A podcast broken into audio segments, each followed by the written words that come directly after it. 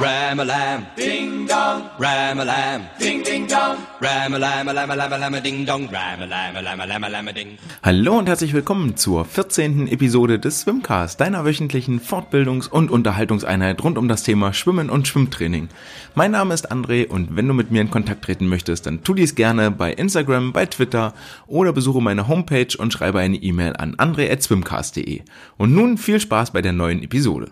Diese Woche dabei zwei große Themenblöcke. Der erste ist ausschließlich auf Deutschland ausgerichtet und zwar gab es am Dienstag eine Pressekonferenz und ein Symposium zum Thema sexualisierte Gewalt im Sport. Da werde ich äh, heute mich ein bisschen mit befassen. Das wird auch gleichzeitig das Thema Wissenschaft der Woche sein. Und zum anderen ist natürlich am heutigen Freitag, am 16.10. startet die International Swimming League mit ihrem ersten Match in ihre zweite Saison und ihr bekommt hier am Ende der Episode alle notwendigen Informationen dafür von mir geliefert. Zusätzlich ähm, geht es noch ein bisschen um meinen, äh, um meine eigene persönliche Woche. Wir haben die erste Ferientrainingswoche rum und es ist äh, viel passiert, wo ich ein bisschen Einblick in meine Philosophie und in meine Handhabung geben werde, ein paar Ratschläge auch für Eltern und andere Vereine hoffentlich. Und natürlich gibt es eine Aufgabe der Woche, damit ihr auch in den nächsten sieben Tagen nicht völlig ideenlos an den Beckenrand kommt und vielleicht eine neue Inspiration erhaltet, um eure Sportler zu challengen und zu fordern. Und damit würde ich sagen, lasst uns anfangen mit der äh, vergangenen Woche und zwar aus meiner ganz persönlichen Vereinstrainersicht. Wir haben die erste Trainingswoche in den Ferien hinter uns. Das heißt, ähm, wir hatten morgens Frühtraining von 7.30 Uhr bis 9 Uhr und hatten nachmittags nochmal Training zwei Stunden, ähm, davon an zwei Tagen noch jeweils mit einer Stunde Krafttraining vorangeschaltet. Das war sehr anstrengend für die, für die Kiddies und ähm, gerade jetzt auch hinten raus ist zu merken, wie nicht nur ähm, bei den Sportlerinnen und Sportlern der, der Akku leer geht, sondern auch bei mir so langsam die Müdigkeit einsetzt und wir ähm, doch alle froh sind, dass wir das Wochenende jetzt mal frei haben. Erschwerend kommt natürlich hinzu, dass wir aktuell in unserem äh, kleinen, fast vereinseigenen Bad im Nordbad ähm, die Nichtschwimmerkurse von den Heimatvereinen mit im Wasser haben, sodass die Wassertemperatur bei 31,1 Grad gestartet hat am Montag und bis jetzt am Freitag, heute waren es 31,8 Grad, nach oben geklettert ist. Das heißt, wir haben eigentlich ein paar Probleme, wirklich die Umfänge zu schwimmen, die ich gerne machen würde. Du kannst in dem heißen Wasser, es geht einfach nicht 10 mal 400 oder anderen ähm, Kram zu machen, sondern du, die Sportler brauchen die Pausen, ähm, die Sportler brauchen mal die Erholungszeit. Und das ist ganz wichtig, dass wir das dort irgendwie berücksichtigen, auch wenn das vielleicht zu Lasten des Umfanges geht. Dann müssen wir, so wie das im Moment eigentlich eh ein bisschen Trend ist, in den älteren äh, Gruppen, in den älteren Jahrgängen mehr über Intensität und Qualität kommen. Ähm, 7.30 Uhr ist jetzt auch für einige Sportler echt arg früh, haben sich äh, Klagen waren groß, mal, die Zeit egal, als wenn ich zur Schule gehen müsste und lalala. Ähm, das Problem ist aber, dass um 9 Uhr die Seepferdchenkurse beginnen und wir bis 9 dann damit fertig sein müssen. Und da finde ich 7.30 Uhr eigentlich schon den Kompromiss, wo ich sage, okay, anderthalb Stunden, das lohnt sich. Stunde ist dann, wäre dann doch zu kurz, also ist mir mein, mein Arbeits- und Anreiseweg auch dann einfach zu lang. Ähm, und 7 Uhr wäre noch eine halbe Stunde früher. Das würde jetzt noch für, für deutlich weniger Begeisterung sorgen. Also haben wir jetzt unsere ähm, zehn Einheiten äh, diese Woche absolviert. Die eine, eine kommt noch heute Nachmittag. Und um vielleicht so ein paar Zahlen zu nennen, auch wenn man sich nicht immer ganz krass an diesen Zahlen orientieren sollte, äh, wir werden in dieser Woche so ungefähr 42, 43 Kilometer geschwommen sein. In insgesamt 2, 4, 6, 8, 10 mal plus 7 in ungefähr 17, 18 Trainingsstunden. Ähm, Wobei man aber, wobei ich aber auch festhalten möchte, dass ganz viel durch äh, gestern Abend und heute früh kommt. Wir sind gestern Abend im kälteren Wasser im Südbad geschwommen, hatten dort einen 7 Kilometer Plan auf dem Zettel. Und heute Morgen sind wir 24 mal 200 Lagen geschwommen, 4,8 Kilometer. Damit waren schon 11,8 weg. Ähm, das war so das, der Großteil. Der Rest äh, hielt sich kilometertechnisch doch ähm, bedeckt und in Grenzen. Ähm, na gut, aber so ist es. Äh, wir haben uns vormittags immer ein bisschen mit, mit den einzelnen Schwimmarten beschäftigt, dort auf verschiedene Aspekte eingegangen und sind nachmittags mehr in die Qualität eingestiegen. Jetzt kommen zwei freie Tage und ähm, da haben für alle Zeit zur Regeneration, sowohl für die Trainer als auch für die, äh, für die Aktiven äh, tut uns allen, glaube ich, ganz gut, dass wir das äh, jetzt nochmal machen. Wir haben seit vorletzter Woche einen äh, Neuzugang bei uns zu verzeichnen, ein Sportler, der von einem anderen Verein zu uns gewechselt ist. Und das wirft eigentlich das Licht äh, für mich nochmal darauf, äh, ein paar Worte dazu zu verlieren, weil wir ja selber bei uns in Mülheim das Problem haben, dass Sportler immer wieder wechseln zu Nachbarvereinen. Die Wege sind hier relativ kurz und die Fahrtwege sind auch ähm, nahezu identisch und dann bieten sich einfach drei, vier Vereine im Umkreis an, die alle ähnliche Voraussetzungen, ähnliche Bedingungen bieten, wobei ich schon ähm, sagen würde, dass wir die besten, zweitbesten Voraussetzungen haben an einigen, ähm, an einigen Stellen äh, so dass es dort also leistungstechnisch wenig Grund gibt, eigentlich einen Weg woanders hin zu suchen. Viel entscheidender ist, und das sollte man immer im Hintergrund behalten, als Verein, gerade in einem städtischen Gebiet, auf dem Land ist es gar nicht das Problem, da hast du den einen Verein und bist dort glücklich oder gehst halt, aber in einem städtischen Gebiet steht ihr immer in Konkurrenz zu anderen Vereinen und ähm, dieser Konkurrenz sollte man sich bewusst sein. Natürlich ähm, geht es gar nicht, wenn, wenn andere Trainer irgendwie zu deinen Sportlern gehen und die aktiv abwerben. Das ist eine Vollkatastrophe.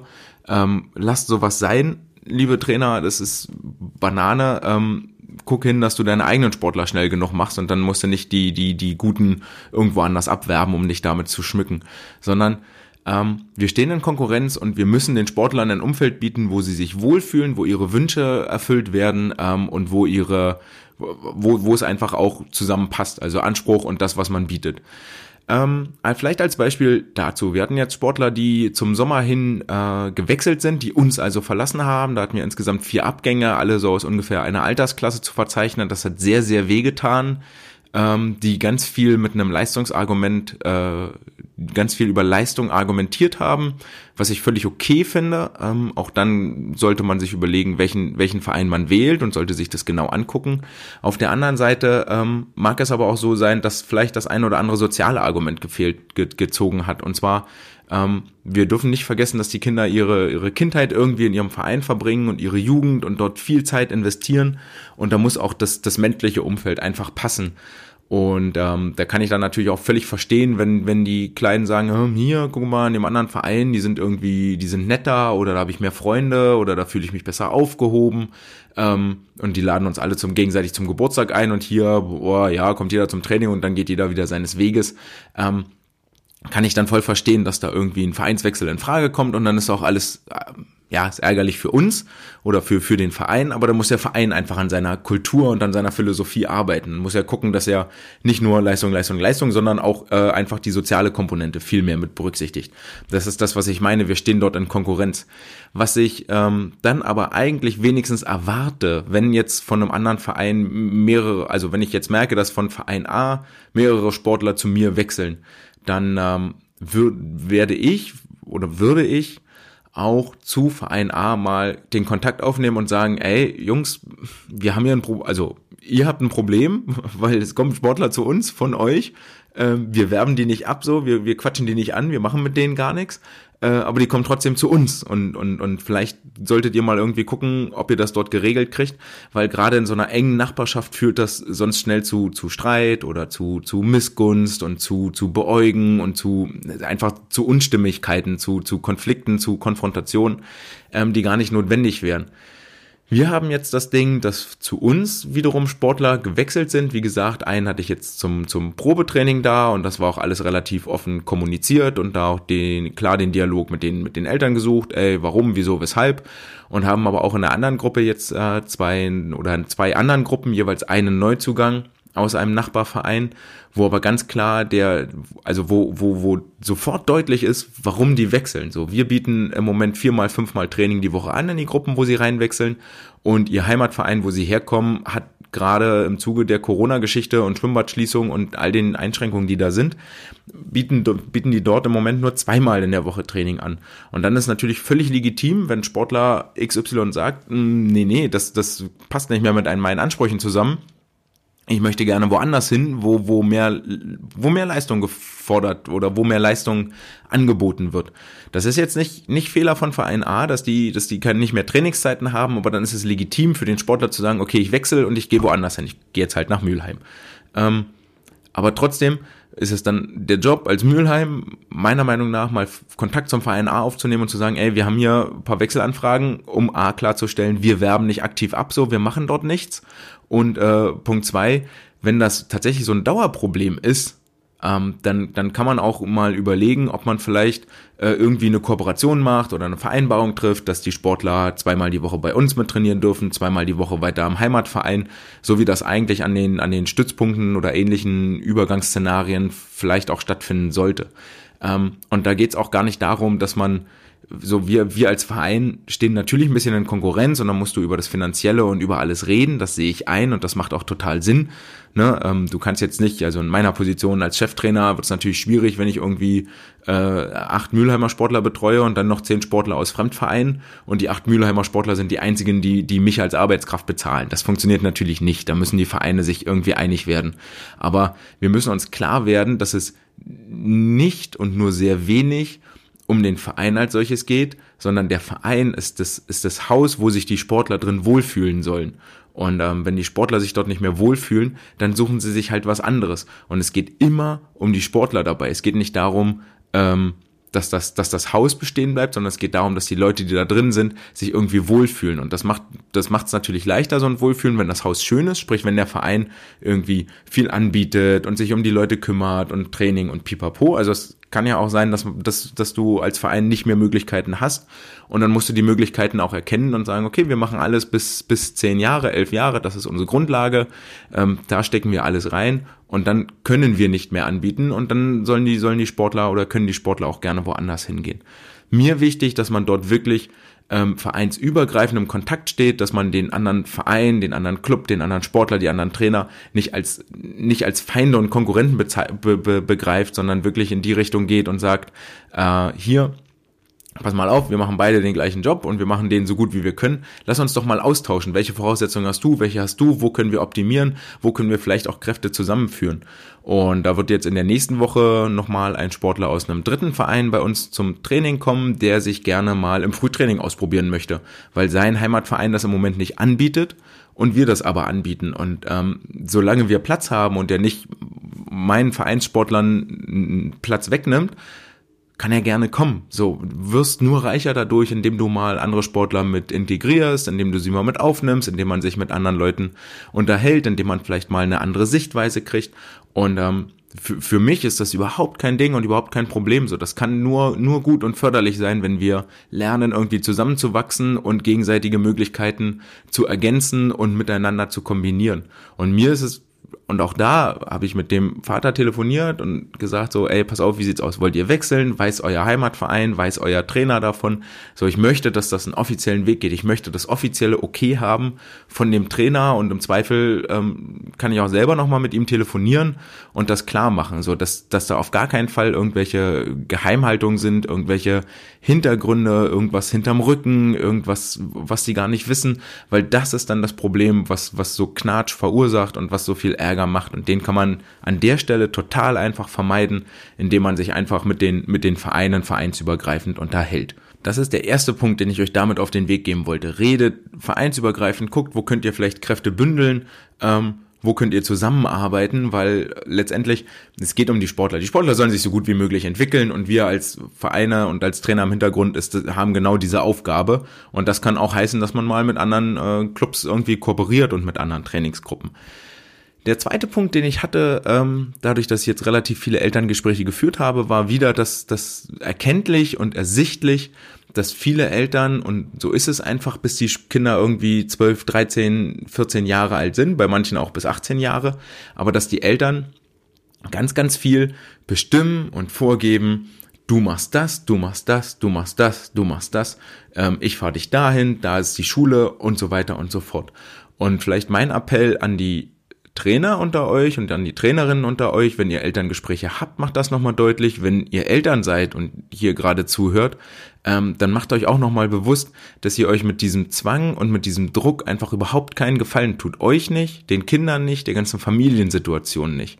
Es ist nicht notwendig, dass ein Kind mit zwölf oder dreizehn oder elf Jahren sieben, acht Mal die Woche zum Training kommt und sonst nichts anderes mehr hat, nur in die Schule geht, bisschen Hausaufgaben macht, dann zum Training geht, dann nach Hause kommt. Dann haben wir genau das Problem, und das ist das, was ich hier gerade feststelle, dass sie von jungen Jahren nichts anderes kennenlernen außer Schule und Schwimmen, keine Sozialkontakte, wenig Freunde außerhalb des Schwimmens. Ähm, also es sind die absoluten Ausnahmefälle, die dann noch trotzdem in der Schule äh, entsprechend sozial vernetzt sind ähm, und nie, nie was anderes kennenlernen und dann spätestens mit 15, 16, wo sich entscheidet, okay, äh, werde ich jetzt noch mal ein großer, also habe ich die Chance irgendwo weit vorne mitzuschwimmen oder stagniere ich eigentlich schon seit einem Jahr und habe keinen Bock mehr. Und das sind dann die Sportler, die dort äh, äh, rausfallen aus dem ganzen System, die mit 15, 16 ihr Zeug an den Nagel hängen und die sind komplett verloren. Da habt ihr keine Chance mehr, aus denen ähm, Vereins, weiter Vereinsmitglieder zu machen, dass die hobbymäßig weiter schwimmen, dass die vielleicht mal in den Trainerberuf wechseln, dass die mal einen Seepferdchenkurs leiten, dass die als Nachwuchstrainer am Beckenrand stehen. Die Sportler sind einfach weg. Weg. Ihr habt zehn Jahre, neun Jahre dort Zeit und Geld investiert, nur damit sie dann einfach weg sind und wir dort gar nichts mehr draus haben. Es sind keine Kampfrichter, kein, kein gar nichts ähm, sondern die, dieses Ziel muss es ja sein, diese ganze Geschichte langsam aufzubauen, dass sie mit 15, 16 vielleicht merken, oh Gott, es geht hier nicht mehr weiter, aber guck mal, Schwimmen hat eigentlich immer Spaß gemacht und ähm, ich hatte da echt Bock drauf. Haben wir nicht noch eine Gruppe, wo ich dreimal die Woche, zweimal die Woche, einmal die Woche freizeitmäßig mitschwimmen kann? Dann bleiben die weiter Vereinsmitglieder, sind weiter im Zugriff, machen vielleicht noch einen Trainerschein und so weiter und so fort und halten dieses Vereinskonstrukt am Laufen. Und ähm, ich finde das fatal, wenn wir, wenn wir anfangen mit, mit Kindern, die zehn Jahre, elf Jahre, zwölf Jahre alt sind, nur hinzugucken, möglichst gute Wettkampfergebnisse, möglichst viel Training und das geht ja auch nur über viel Training. Das ist der falsche Weg, ist der völlig falsche Weg. Natürlich geht das nur über viel Training, dass sie dann auch entsprechend erfolgreich sind im Wettkampf, aber ähm, die, die, die Sache ist doch die, dass es gar nicht darum geht, mit, mit elf oder zwölf ganz oben zu stehen und zu gewinnen, weil du schon alle Zeitkapazitäten, alle Trainingskapazitäten ausgereizt hast. So, da, da, das, das sind genau die Fälle, wo sich dann totläuft. Das sind genau die Fälle, die dann mit, mit 14, 15 äh, oder sogar noch ein Jahr früher ähm, rausfallen aus dem System, weil sie kein Steigerungspotenzial mehr haben, weil sie nicht noch mehr trainieren können, weil sie nicht noch mehr Zeit machen können, weil sie nie was anderes gemacht haben. Und ich finde das traurig und ähm, gibt mir auch zu denken und da kann ich als Trainer auch wirklich gar nichts mehr machen und auch gar keine Leistung mehr fordern, wenn ähm, Sportler zu mir kommen und sagen, ey André, das ist hier, äh, äh, wir haben jetzt hier zwar Wettkampf, aber ganz ehrlich, das ist gerade mein erstes freies Wochenende, das ist gerade meine Freizeit, die ich hier habe seit ungefähr anderthalb, zwei Monaten. Ähm, weil, weil dann nebenbei noch die Eltern Druck machen, dass, dass die Schule passen muss, dass, äh, dann wird noch ein Führerschein gemacht, dann werden noch Bewerbungsgespräche geführt und so. Ähm, und da kannst du nicht mehr hingehen auf den Wettkampf als Trainer und das moralisch oder irgendwie verantworten und sagen, ja gut, du musst jetzt hier auch noch liefern. Ich mach dir auch noch Druck.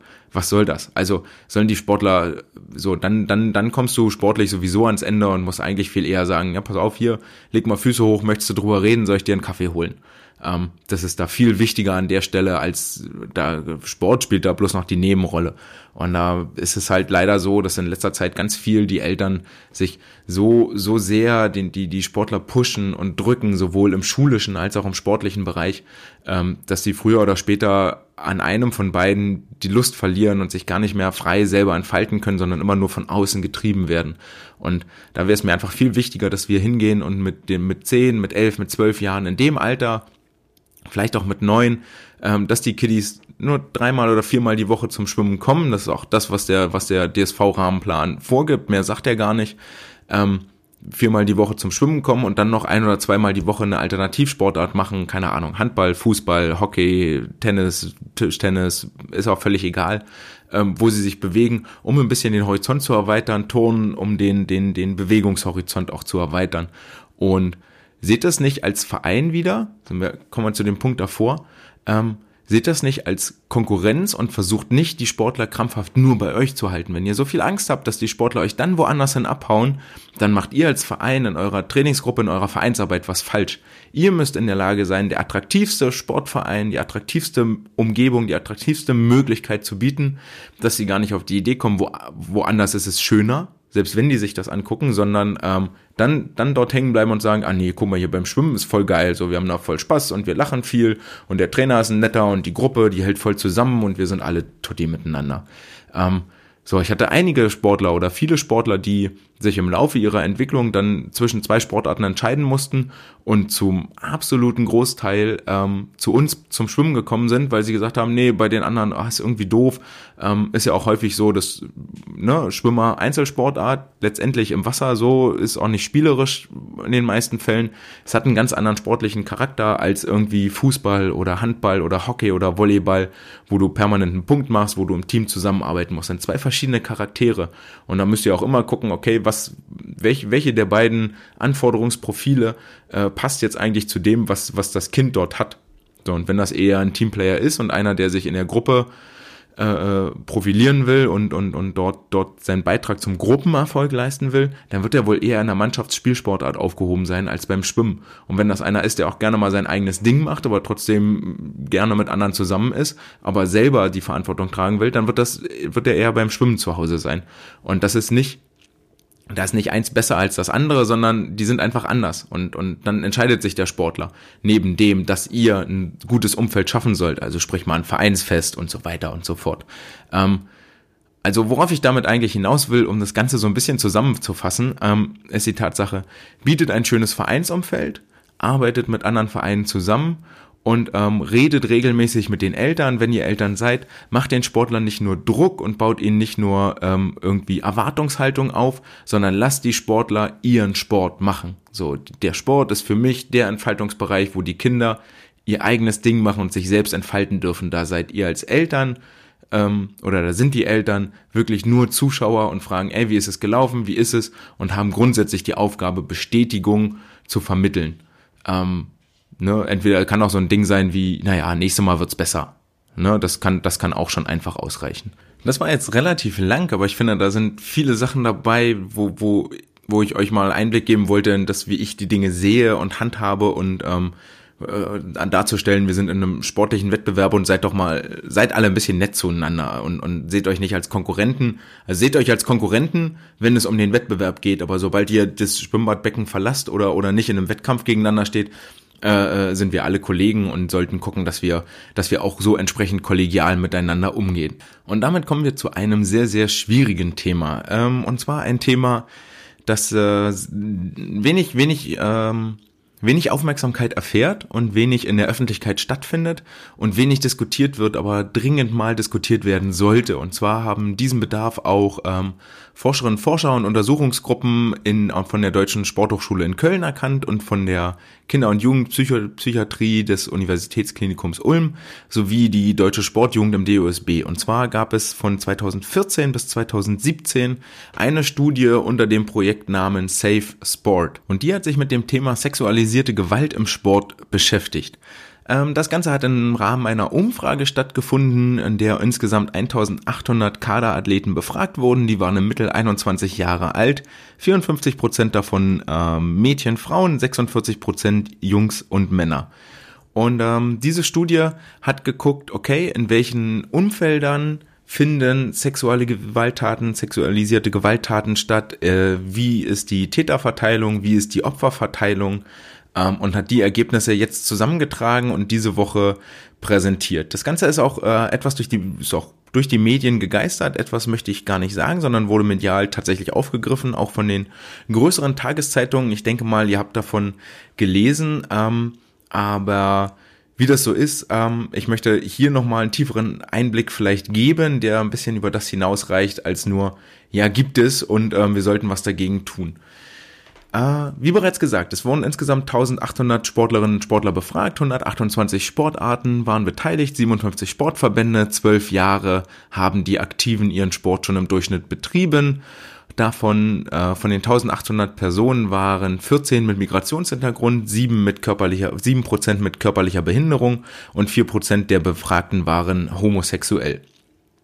Ähm, Vielleicht wichtig im Vorfeld erstmal überhaupt festzulegen, was ist sexualisierte Gewalt, wie geht, wie sind dort die Kriterien, ähm, was, was kann als solche äh, benannt werden. Und da sind wir ja uns erstmal das, was zuerst in den Sinn kommt und da ist, woran man zuerst denkt, ist irgendwie Körperkontakt, sind Küsse, sind sexuelle Handlungen, Streicheln, unangemessene äh, Berührungen und dieser, dieser ähm, dieser erste Block, der, der äh, versuchte Geschlechtsverkehr, Küsse, ähm, sexuelle Berührung, ähm, das sind äh, sexualisierte Gewalt der Stufe 3 äh, auch als sexualisierte Gewalt mit Körperkontakt. Dann gibt es als eine Stufe darunter die sexuelle Grenzverletzung, sowas wie unangemessene Berührungen oder Massagen, sich ausziehen vor anderen oder die betroffene Person auffordern, alleine mit dem äh, Täter in einem Raum zu sein.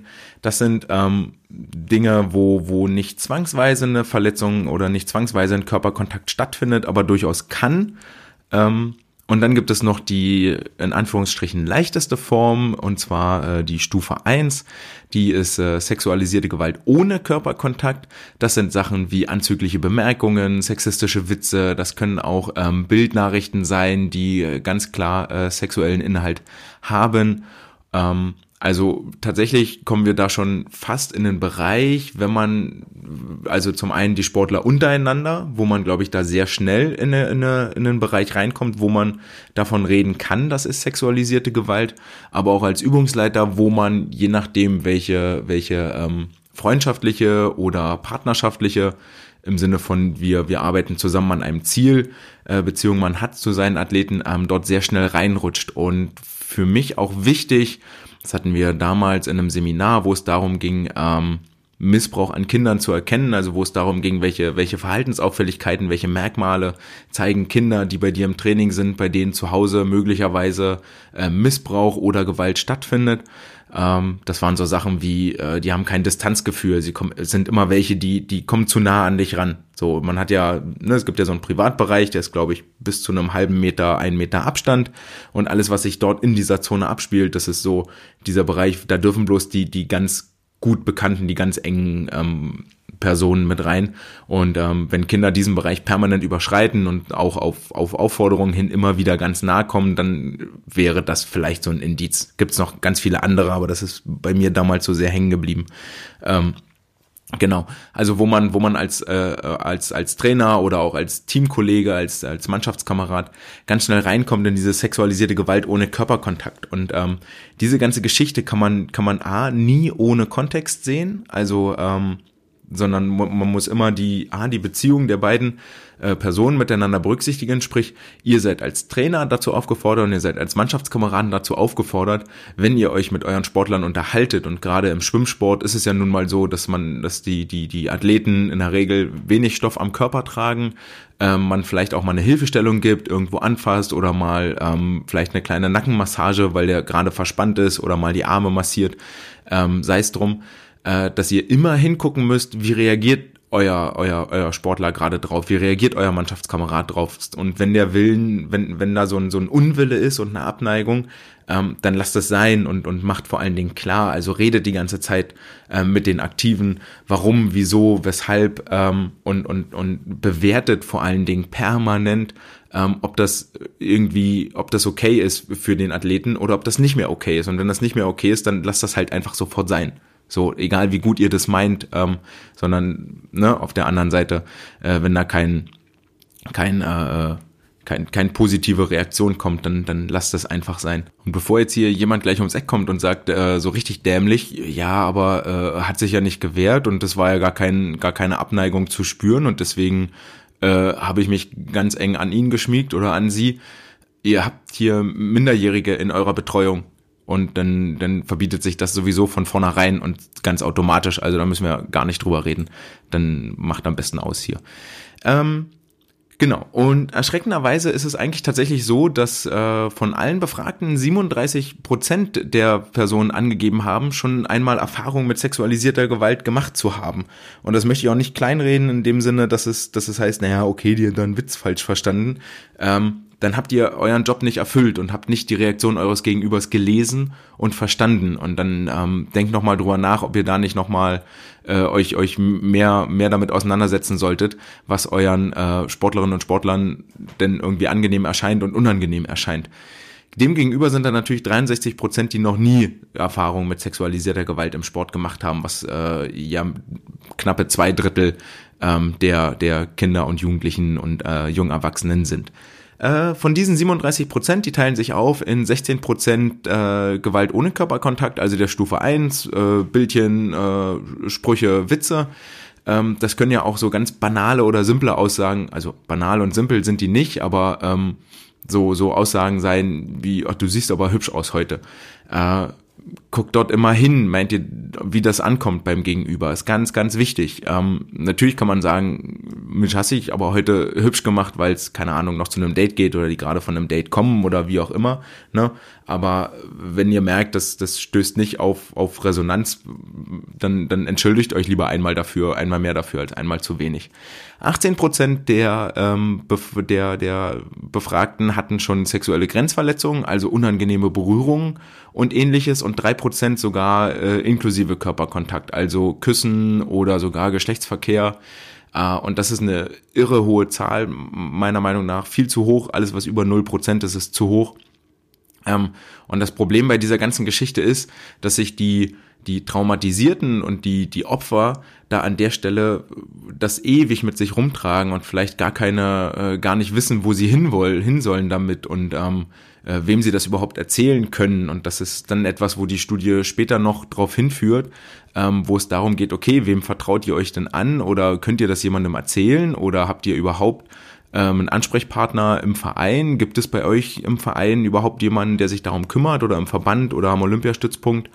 Und in der Regel ähm, wurde das, also es wurde dann auch abgefragt und dort gaben die Betroffenen von sexualisierter Gewalt an, dass sie sich zu, dass sie sich in 52 Prozent der Fälle äh, einem Freund oder einer Freundin anvertrauen. Und wenn ihr sowas hört als Freund, als Freundin, ähm, dann unterstützt äh, eure eure eure Freunde dabei und geht mit ihnen gemeinsam diesen Weg und bringt die Dinge zur Anzeige, bringt die Dinge an die Tages, äh, bringt die Dinge an die Oberfläche, ähm, so und, und, und geht die nächsten Schritte. Nicht nur zuhören, abnicken und abtun. In 23 Prozent der Fälle erfahren die Eltern tatsächlich davon durch Gespräche. Und auch hier der Appell an die Eltern, stellt die jeweiligen Übungsleiter zur Rede, ähm, forscht dort nach, ja, äh, schweigt das nicht einfach tot oder tut das nicht einfach als Gerede ab. In neun Prozent der Fälle gab es tatsächlich eine Ansprechperson innerhalb der Organisation. Ähm, in drei Prozent wird ein Teammitglied irgendwie mit äh, ins Vertrauen gezogen und denen das ähm, mit denen das beredet. Äh, Beratungsstellen, Polizei und andere Personen ähm, sind dann zu vernachlässigen.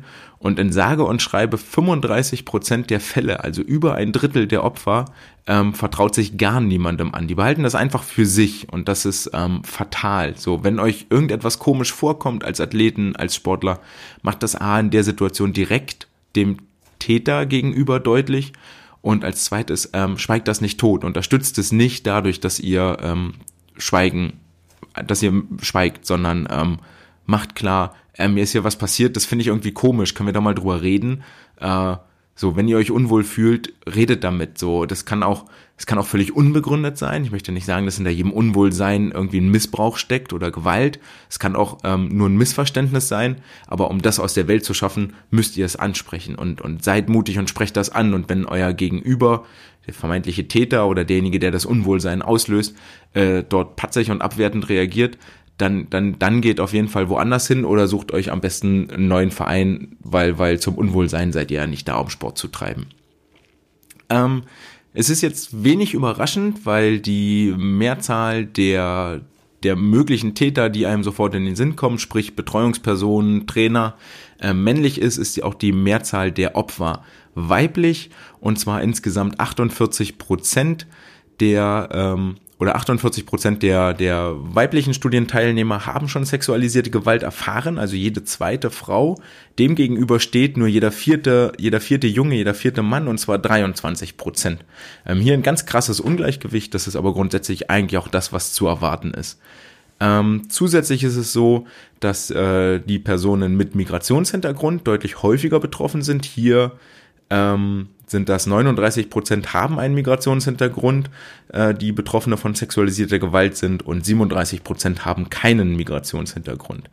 Wohingegen ähm, im Vergleich zur Gesamtbevölkerung die sexuelle Orientierung, ob homosexuell, heterosexuell oder der Grad der Behinderung, die spielen hierbei gar keine Rolle und das ist eigentlich erstaunlich, weil ähm, innerhalb der Bevölkerungsverteilung äh, das durchaus Gruppen sind, die häufiger von sexueller Gewalt betroffen sind, aber hier offensichtlich im Rahmen von Sportvereinen, im Rahmen von Sportgruppen äh, irgendwelche Mechanismen existieren, die werden in der Studie leider nicht deutlicher gemacht, aber Mechanismen existieren, die diesen, äh, diese sexuelle Gewalt irgendwie verhindern.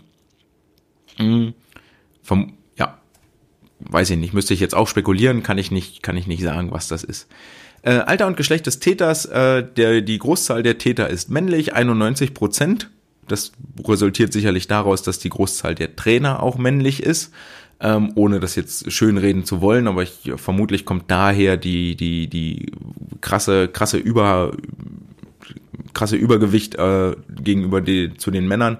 9% sind dementsprechend weiblich und ein Prozent der Täter ist tatsächlich jünger als 14 Jahre und 81 Prozent, nee, 17 Prozent der Täter sind 17 Jahre äh, sind 14 bis 17 Jahre und 81 Prozent aller Täter sind älter als 17 Jahre. Und spätestens dort kann man davon ausgehen, dass sie definitiv wissen, was sie tun und welche Auswirkungen das für das Opfer jeweils hat. Leider macht die Studie keine Aussage darüber, in welcher Funktion die jeweiligen Täter tätig waren. Ähm, also ob das Trainer waren, ob das Betreuer waren, ob das ähm, andere Elternteile waren, die die Aktiven zum Training gefahren haben, weil auch das spielt eine Rolle.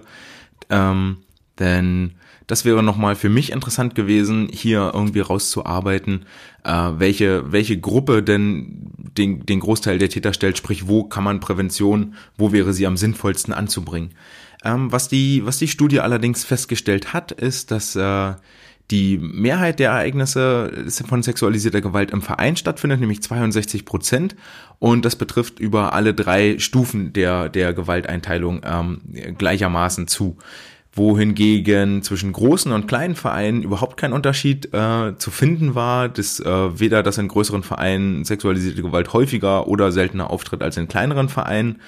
Und ähm, es konnte aber gezeigt werden, dass es äh, die sogenannte Kultur des Hinsehens deutlich erschwert ähm, für sexualisierte Gewalt, beziehungsweise wenn sexualisierte Gewalt auftritt, die Aktiven oder die Betroffenen einen äh, Ansprechpartner in der Hinsicht haben. Ähm, denn Sportler, die sexualisierte Gewalt erfahren, haben subjektiv in ihren Vereinen eine weniger ausgeprägte Kultur des Hinsehens ähm, empfunden. Das heißt, es konnte keine Ansprechperson bei Beschwerden genannt werden und ähm, es scheint weniger Regeln zu geben, wie denn im Rahmen eines Verdachtsfalls zu verfahren ist.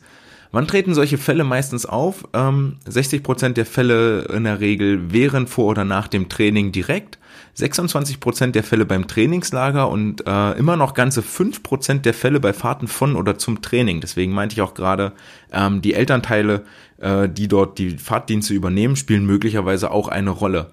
Ähm, Sexualisierte Gewalt trat in rein männlichen Trainingsgruppen genauso häufig auf wie in rein weiblichen oder gemischten Trainingsgruppen. Das war jetzt grundsätzlich äh, eine Tatsache, die, die so in meinen Augen nicht zu erwarten gewesen wäre. Ich hätte gesagt, in gemischten Trainingsgruppen treten deutlich mehr Fälle von sexualisierter Gewalt auf.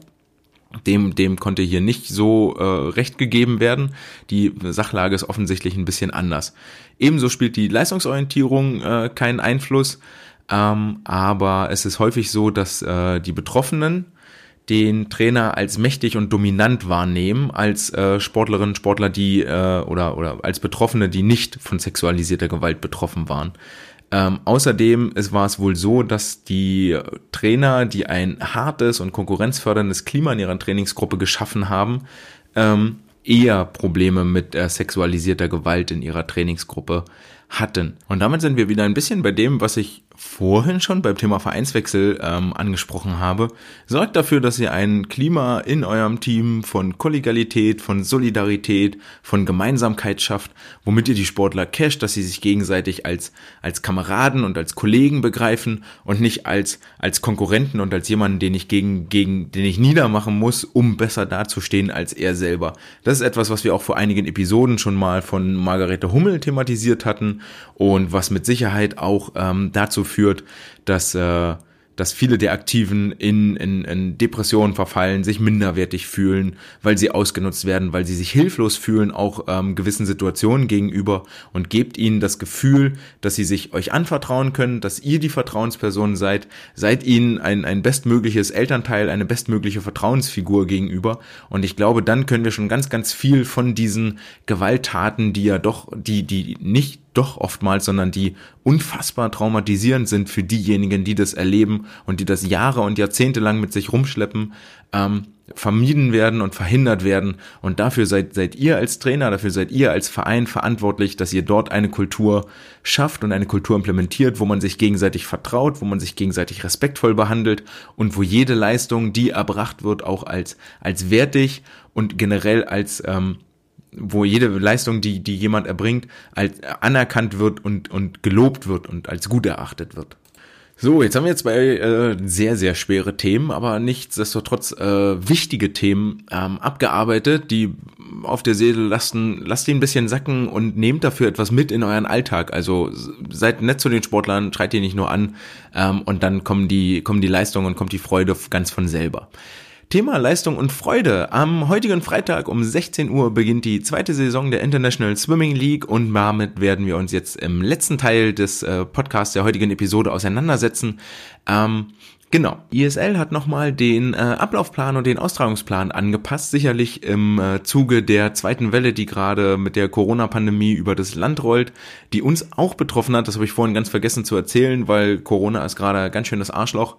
Die NRW-Jahrgangsmeisterschaften, äh, die an äh, zwei Wochenenden im November, an den beiden Mittelwochenenden im November stattfinden sollten, die sind jetzt abgesagt worden. Vermutlich, weil die Gesundheitsbehörden kein äh, Konzept äh, für, kein Hygienekonzept genehmigt haben für die Wettbewerbe, die dort ausgetragen werden sollten. Und hiermit geht ein herzlicher Dank raus an alle, die es immer noch nicht für nötig halten, äh, Maske zu tragen, auf Kontakte zu verzichten und ähm, ja, die sich einfach rücksichtslos äh, anderen Menschen gegenüber verhalten. Und wann immer jemanden kennt, der für der bei euch im Verein Sport treibt, der gerne ins Fitnessstudio geht, der irgendwie gerne etwas in seiner Freizeit einem Hobby nachgeht, das jetzt vermutlich eingedampft wird und wo keine Wettbewerbe, keine Wettkämpfe mehr stattfinden, denkt mal drüber nach, was ihr dort tut und ähm, welche Konsequenzen euer einzelnes Fehlverhalten in der Summe auf die Gesellschaft hat. Die ISL hat ihren Rahmenplan angepasst und ihren Zeitplan. Es ist nicht mehr so, dass am Ende des Jahres die, ähm, die, die, das Finale ausgetragen wird. In Tokio war das ja mal geplant, sondern dass jetzt in den nächsten sechs Wochen alles auf der Margareteninsel in Budapest stattfindet. Bisschen stressig für uns, aber eigentlich auch gut für uns, weil nämlich der Wettkampfkalender etwas dichter geworden ist. Es geht jetzt los am 16.10., 17.10. mit dem ersten Match, Sonntag, Montag mit dem zweiten Match, dann das Wochenende drauf, das dritte Match am Montag, Dienstag, 26, 27. das vierte Match und dann rückt das alles so sukzessive immer ein bisschen nach vorn, sodass wir mit dem zehnten Spieltag, wie es die ISL nennt, am 9. und 10. November durch sind und nicht am 14., 15. November, wie ursprünglich mal geplant. Dort finden jetzt äh, das erste und das zweite Halbfinale statt von den jeweils besten vier, äh, von den insgesamt acht Teams, die in zwei Viererteams, äh, in zwei Vierergruppen dann gegeneinander antreten. Und eine Woche drauf, am 21. und 22.11. findet ebenfalls in Budapest das große Finale der vier besten Mannschaften statt. Ähm, wie gesagt, gut für uns, ist jetzt ein bisschen enger getaktet und äh, es besteht die Hoffnung, dass dadurch die ähm, dass dadurch das Schwimmen etwas mehr in den Mittelpunkt rückt und mehr Aufmerksamkeit erfährt. Zumindest tut die ISL alles dafür, um das äh, Event medial und berichterstattungstechnisch möglichst gut aufzuarbeiten. Ähm, dazu gehört unter anderem, dass sie äh, sogenannte Ratings eingeführt haben, wo die Sportler einen gewissen Punktewert zugeführt, zu, zugeschrieben kriegen, ähm, wie wertvoll dieser Sportler ist. Dieser Ratingwert ähm, bevorzugt äh, die Athleten, die vielseitig einsetzbar sind, sprich jemand, der alle 450er schnell schwimmen kann, der kriegt einen besseren Wert als zum Beispiel Adam Peaty, der über die Bruststrecken wohl in den nächsten Wochen unschlagbar sein sollte als äh, Olympiasieger und Weltrekordhalter. Ähm, um da mal ein paar Zahlen in den Raum zu werfen, ähm, Caleb Dressel hat die meisten Punkte und zwar wird der mit 52.000 Punkten geratet. Ähm, Sarah Sjöström ist die zweite, die bekommt 50.000 Punkte und Minna Atherton von den London Raw ist die äh, drittbestgeratedste, nämlich mit 39.000 Punkten. Der gerade von mir angesprochene Adam Peaty, der ja eher inselbegabt als äh, Brustschwimmer dabei ist, äh, bekommt 23.000 Punkte und liegt damit auf Platz 30 aller Sportler. Ziel dieser Punkte ist es natürlich, dieser Ratings, ähm, am äh, Spieltagsende, am Ende der Wettkämpfe, am Ende der ganzen äh, Saison einen Most Valuable Swimmer zu küren, einen MVP, also jemand, der, der die meisten, der den höchsten Punktewert hat. Das ist der Sportler, der dem jeweiligen Team äh, oder der, der am wertvollsten war für alle. Das ist das, was die ISL damit verfolgt und ähm, stimmt auch mit der mit dem Grundkonstrukt, mit der Grundphilosophie überein, äh, Helden und Heldengeschichten zu erschaffen. Also, dass es nicht darum geht, wer schwimmt am schnellsten, sondern welcher Schwimmer, dass man sich mit der Person klar identifiziert, dass man das an einem Zahlenwert festmachen kann und nicht an ah, die 200 Lagenzeit muss ich im Kopf haben und die 100 Rückenzeit und die und die 200 Delfinzeit, sondern dass es einen Punktewert gibt und damit klar ist, okay, dieser Sportler ist am besten. Ähm, das reiht sich ein, dass die, dass die ISL viel Zahlenspiele, viel Statistik, viel Rekorde machen will. Äh, genau. Und dieses Rating kann man als Einzelsportler verbessern und zwar indem man dann bei den Wettkämpfen halt antritt, auf dem Startblock steht und dort seinen, seinen Lauf gewinnt oder Zweiter oder Dritter wird und dann kann man in, in diesem Rating nach oben rutschen, beziehungsweise wenn man verliert, kann man dort auch nach unten rutschen. Äh, Ziel ist, dass die Gesamtpunktzahl über alle Athleten gleich bleibt. Um eine Zahl in den Raum zu werfen, es gibt eine Million Punkte zu verteilen und ähm, das heißt, die Höchstpunktzahl, die jemand kriegen kann, sind eine Million und dann haben alle anderen null. Das ist jetzt tendenziell ja eher unwahrscheinlich. Ähm, aber so ist es, das, was der eine gewinnt, muss jemand anders verlieren und dadurch äh, ergibt sich im Prinzip ein geschlossenes System, ein geschlossener Kreislauf, wo sofort erkennbar und ersichtlich wird, okay, wie, wie sehen die Dynamiken aus. Die einzelnen Punktewerte für die Aktiven kann man sich auf der ISL-Homepage angucken. Dort gibt es auch nochmal eine Aufteilung nach den einzelnen Strecken, wer dort jeweils am wertvollsten ist. Und ähm, aus deutscher Sicht dort interessant und für mich ein kleines Fragezeichen. Ich kann auch nicht viel mehr dazu sagen, wie diese Punkte zustande kommen. Es ist so, dass äh, Philipp Heinz über die 400 Lagen zum Beispiel höher gerankt wird als Jakob Heidmann. Das würde ich jetzt tendenziell erstmal andersrum sehen. Philipp Heinz hat dort eine Wertigkeit von 1400 Punkten und Jakob Heidmann hat eine Wertigkeit von 1000 Punkten nur. Ähm, ich denke mal, wenn die beiden aber gegeneinander antreten sollten, äh, sollte der Jakob eigentlich als erster anschlagen. Insgesamt acht deutsche Athleten werden bei der ISL am Start sein. Das sind zum einen Marco Koch, Damian Wirling, die bei den New York Breakers starten, Jakob Heidmann für die LA Current, der Ramon Klenz wird bei den äh, Iron beim Team Iron am Start sein, also bei den Lokalmatadoren aus Budapest. Äh, Marius Kusch, Christian Diener treten für die London Raw auf den Startblock, der Philipp Heinz für die Aqua Centurions und Katrin Demler für die DC Trident. Das heißt, wir dürfen uns eigentlich in jedem Match darauf freuen, dass äh, deutsche Aktive am Start sind und dürfen mal verfolgen, auch wie viele Starts sie überhaupt machen und ähm, abbekommen. Die waren ja letztes Jahr schon auch ein Zellmann unter anderem mit dabei aber in den Einzelstarts waren davon, war davon von den Deutschen nicht so viel zu sehen. Da hatten die internationalen äh, Schwimmerinnen und Schwimmer doch eher den Vorzug erhalten.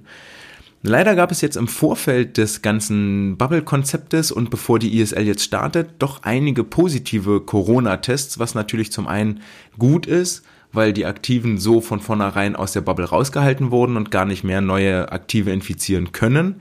Auf der anderen Seite ist es aber so, dass es ausschließlich äh, sehr bekannte und prominente Namen getroffen hat.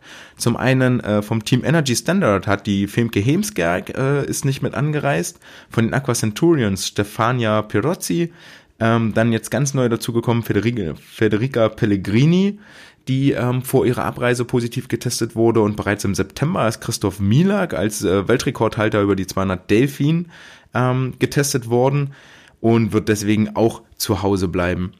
Ähm, ja, das äh, unterstreicht nochmal die Notwendigkeit der Tests, bevor die Sportler in die Bubble abgereist sind. Und dann haben ja alle Sportler nochmal zwei Tests absolviert, nachdem sie in der Bubble angekommen sind. Ähm, und erst wenn die äh, freigegeben waren, dann durften sie sich auf dem Gelände und auf der Insel und in den Hotels frei bewegen. Vorher war Quarantäne im Zimmer angesagt. Ebenfalls zu Hause bleiben wird Daya Seto, der sich einen äh, Fehltritt geleistet hat, äh, Fehltritt ganz stumpf, der hat äh, seine Frau beschissen, der war mit einer anderen im Bett gelandet und ist dabei erwischt worden und äh, hat jetzt drastische Strafen vom japanischen Verband auferlegt äh, bekommen die da unter anderem sind, dass er nicht mehr Teamcaptain ist der Schwimmmannschaft und dass er erstmal bis Jahresende eine Wettkampfsperre hat, also gar nicht mehr an Wettkämpfen teilnehmen darf. Die verbliebenen Stars sind aber immer noch zahlreich. Insgesamt werden 14 Olympiasieger mit 18 Goldmedaillen äh, zu sehen sein und 10 dieser Goldmedaillen stammen davon aus dem Jahr 2016 aus den Rio Olympics, also sind erst vier Jahre alt und man kann davon ausgehen, dass das immer noch äh, sehr, sehr leistungsfähige Stars sind. Das heißt, ähm, wir dürfen uns definitiv auf hochkarätige und spannende Wettkämpfe freuen, die äh, noch gar nicht klar sind, wo sie zu sehen sind in Deutschland. Die ISL hat insgesamt 140 Länder, in denen sie übertragen wird, wo sie Broadcasting-Partner hat, also TV-Partner, die ihre Rennen übertragen. Leider sind äh, sowohl Deutschland als auch Spanien oder die Niederlande, Schweiz, Österreich dort im Moment noch exkludiert und dort hat sich kein TV-Partner gefunden. Die ISL hat auf Nachfrage klar gemacht, dass sie zwar noch in Verhandlungen steckt und sich dort immer noch Veränderungen ergeben können, allerdings glaube ich, dass das tatsächlich nur passieren wird, wenn jetzt auf einmal gar nicht mehr viel anderes sein wird äh, dass sich da möglicherweise die TV-Anstalten nochmal drum reißen. Deswegen möchte die äh, Swimming League einen eigenen Online-Stream ins Netz stellen. Die hat auch einen eigenen YouTube-Kanal. Ich denke mal, darüber wird das laufen. Werden jetzt nicht eine separate Streaming-Plattform noch aufsetzen, das glaube ich nicht. Aber wenn wir das zumindest in Deutschland, möglicherweise dann vielleicht ohne Kommentar, aber in Deutschland auf dem ISL-eigenen YouTube-Kanal verfolgen können, wäre das ja auch schon mal ein schönes Gimmick und definitiv Balsam für die dürstende Schwimmer-Wettkampfseele. Insgesamt dürften wir dann zehn Spieltage verfolgen. In jedem Spieltag treten, treten vier Teams gegeneinander an. Am Ende der Vorrunde, also nach diesen zehn Matches, hat jedes Team vier Matches absolviert. Ähm, Je nachdem, in welcher, welchem Platz, also wie viele Gesamtpunkte das Team im jeweiligen Match holt, kriegt es für die Liga-Wertung 4, 3, 2 oder einen Punkt. Je mehr Punkte, desto besser. Das heißt, der Sieger bekommt 4, der Zweitplatzierte 3 und dann 2 und dann einen Punkt. Die äh, Teampunkte, die am Ende vergeben werden, sammeln natürlich die einzelnen Sportler und es geht darum, in jedem Event bestmöglich abzuschneiden. Es treten jeweils acht Sportler gegeneinander an, zwei pro Mannschaft. Der Sieger bekommt neun Punkte, der zweite sieben, dann sechs, fünf, vier, drei, zwei und der letztplatzierte bekommt noch einen Punkt. Diesen Punkt beziehungsweise diese Punkte für die jeweilige Mannschaft gibt es aber nur, wenn zwei Bedingungen erfüllt sind. Die erste Bedingung, es gibt sogenannte Cut-off-Times. Wer unter einer sogenannten Cut-off-Time, kann man sich im Deutschen ziemlich gut als Pflichtzeit vorstellen, wer unter ähm, Genau, wer langsamer ist als diese Pflichtzeit, der bekommt Strafpunkte. Da werden Punkte abgezogen vom Punktekonto. Und dann gibt es noch neu dieses Jahr eingeführt die sogenannten Jackpot Times. Das heißt, wenn der Sieger eine gewisse Zeit vor seinen Konkurrenten im Ziel ist, dann bekommt er deren Punkte noch mit dazu geschrieben. Also mit anderen Worten, wenn Caleb Dressel die 100 Meter Freistil in mehr als anderthalb Sekunden vor dem Rest des Feldes gewinnt, dann bekommt er alle Punkte, die in diesem Rennen zu vergeben waren, nämlich 37 insgesamt. 15, 21, 28, 37. Genau, 37 insgesamt. Ähm, sollte jetzt, äh, sollte diese Jackpot-Time erst ab Platz äh, 6 beginnen, dann bekommt er halt die Punkte vom 6., 7. und 8. Platz, also noch 6 Punkte dazu addiert und die Mannschaften bzw. die Schwimmerinnen, Schwimmer, die dort ins Ziel gekommen sind, gehen punktemäßig leer aus. Ziel dahinter ist natürlich völlig klar. Es geht darum, ähm, wirklich Einzelleistungen zu fördern und zu unterstützen, möglichst schnelle Zeiten in den Pool zu kommen und zu belohnen, wenn du einen großen Abstand kriegst. Also nicht bei 200 Kraul, wenn du, wenn du vor der letzten Wende weißt, ja, okay, das Ding hier geht nach Hause und ich gewinne das, dass du dann nicht bewusst Tempo rausnimmst, sondern wirklich weiter ins Ziel schwimmst, um die Zeiten möglichst schnell zu halten, um möglicherweise auch den ein oder anderen Weltrekord ins Wackeln zu bringen. Ähm, ich glaube, diese ganze Wertung wird das ein oder andere Team bevorzugen und einen klaren Vorteil darstellen, während andere Teams darunter leiden werden, wenn sie wirklich über einzelne Wettkampfstrecken äh, in Anführungsstrichen nicht konkurrenzfähig sein werden. So oder so, meiner Meinung nach ein äh, spannendes Konzept, ein spannendes Konstrukt. Ähm, da ist viel passiert im Rahmen der Wertungsgeschichten, was sich die ISL überlegt hat seit letzter Saison. Und meine Hoffnung ist eigentlich, dass das Ganze Früchte tragen wird und wirklich sehr attraktive, hochwertige ähm, Wettkämpfe zum einen fördern wird. Über die Show mache ich mir sehr wenig Gedanken. Das wird äh, wundervoll sein anzusehen. Und ähm, meine Hoffnung eigentlich am ehesten, dass sich dort der ein oder andere deutsche Veranstalter ein kleines Scheibchen abschneidet und äh, möglicherweise genau hinguckt, wie man denn so einen Schwimmwettkampf, äh, so ein Event auch aufziehen kann.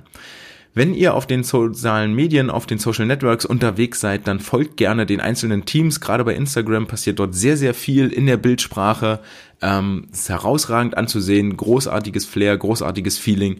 Ähm, ich weiß, ich schwärme irre viel. Nein, ich krieg kein Geld dafür. Ich werde nicht von der ISL bezahlt, ähm, sondern es ist wirklich meine Meinung. Ich finde dieses Konzept tragfähig und belastbar, weil es dahin geht, den Sportler in den Mittelpunkt zu rücken, ähm, Teamgedanke zu fördern, auch wenn man merkt, wie die, wie die Mannschaften alle eingekleidet sind mit ähm, Wärmemänteln, mit Badekappen, mit allem Pipapo, wie sie ein bisschen gepudert, hofiert werden, so wie es eigentlich der Trainingsaufwand und die Arbeit, die in diesen Leistungen drinsteckt, auch wirklich wert sind.